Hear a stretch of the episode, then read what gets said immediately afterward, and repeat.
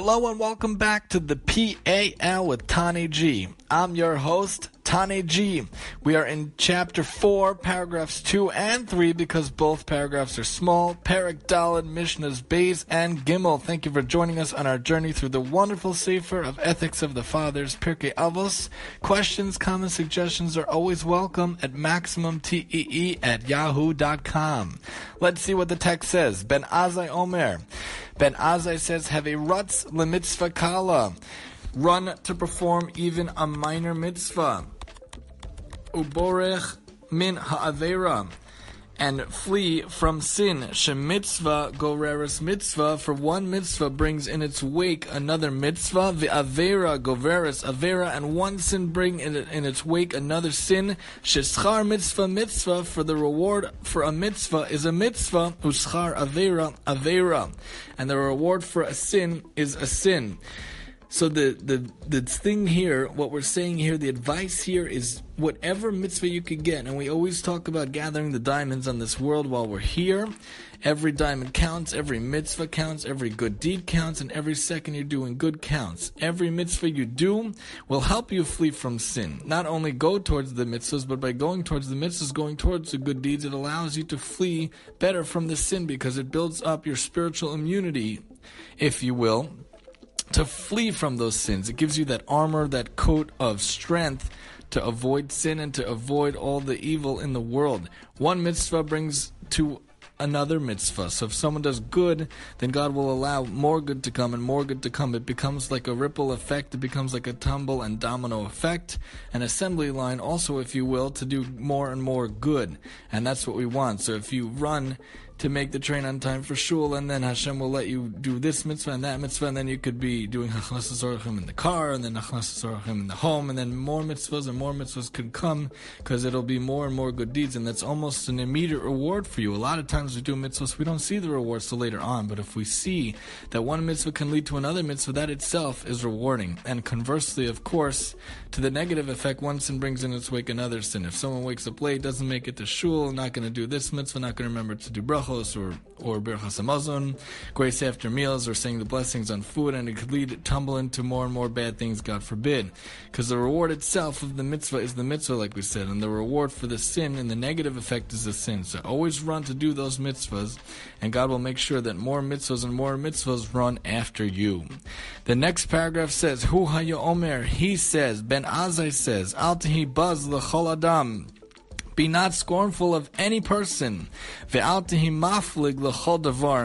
dismissive of anything. adam sha'a. For you do not have any person who does not have his hour. makam. And you do not have anything that does not have its place. Before we explain this, we just want to touch on the notes on the bottom from the previous Mishnah also, so we don't forget that. One mitzvah brings to wake another mitzvah. When someone performs a mitzvah, he becomes conditioned to obey God's will, as we said. Conversely, each wrongful act desensitizes the conscience. Like we said, go for those mitzvahs. And in this paragraph, remember that every person and everything will have its 15 minutes of fame. Everything in this world, we might not know the reason, we might not understand why things are here or why things happen or why God created this and that, but everything has its reason and has its purpose. I always ask, and I've asked my wife this before also, there are so many things in this world we have no idea what's for. Like, why are there mosquitoes? You know, why are there bugs that are really annoying and bugs that could hurt us or harm us or carry diseases?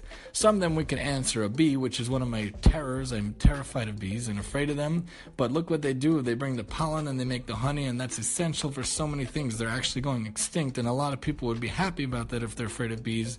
But so many fruits and so many foods would not be around, and that would be very devastating for the world at large. You know, they say that the spider also has a bite and some of them could be poisonous or venomous or whatever, but King David, when he was fleeing from Shaul, a spider was involved in saving his life, I believe. That there was a story that the spider spun a web and made it look like he was staying in one place for a long time. So Shaul, King Shaul, when he was having his melancholia, the whole episode, his whole depressive or whatever episode was going on, wouldn't chase after him because he would think, how could David be here? This cave hasn't been inhabited for months. Look at this spider web. This obviously nobody's been in here, even though David himself was hiding there. So the spider, which we wouldn't even think has its hour. We wouldn't even think has its purpose. Right there proves why God made it. Even for one second of its being there, it could be its purpose in general why it's there.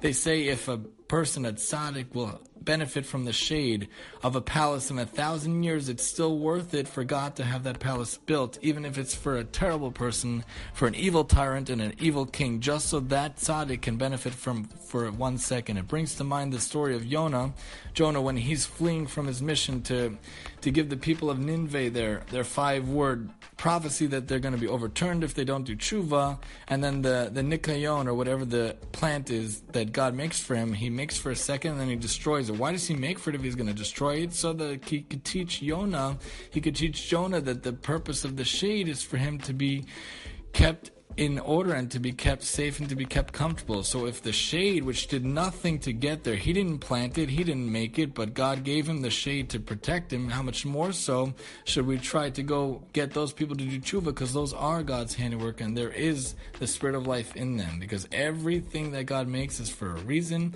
and every person God brings into the world is also for a reason. They also have their own spiritual mission, they have their own purpose here, whether it be now or there, but everyone has their 15 minutes they have to accomplish and they have what they have to do in this world. This has been the PAL with Tani G. I'm your host, Tani G.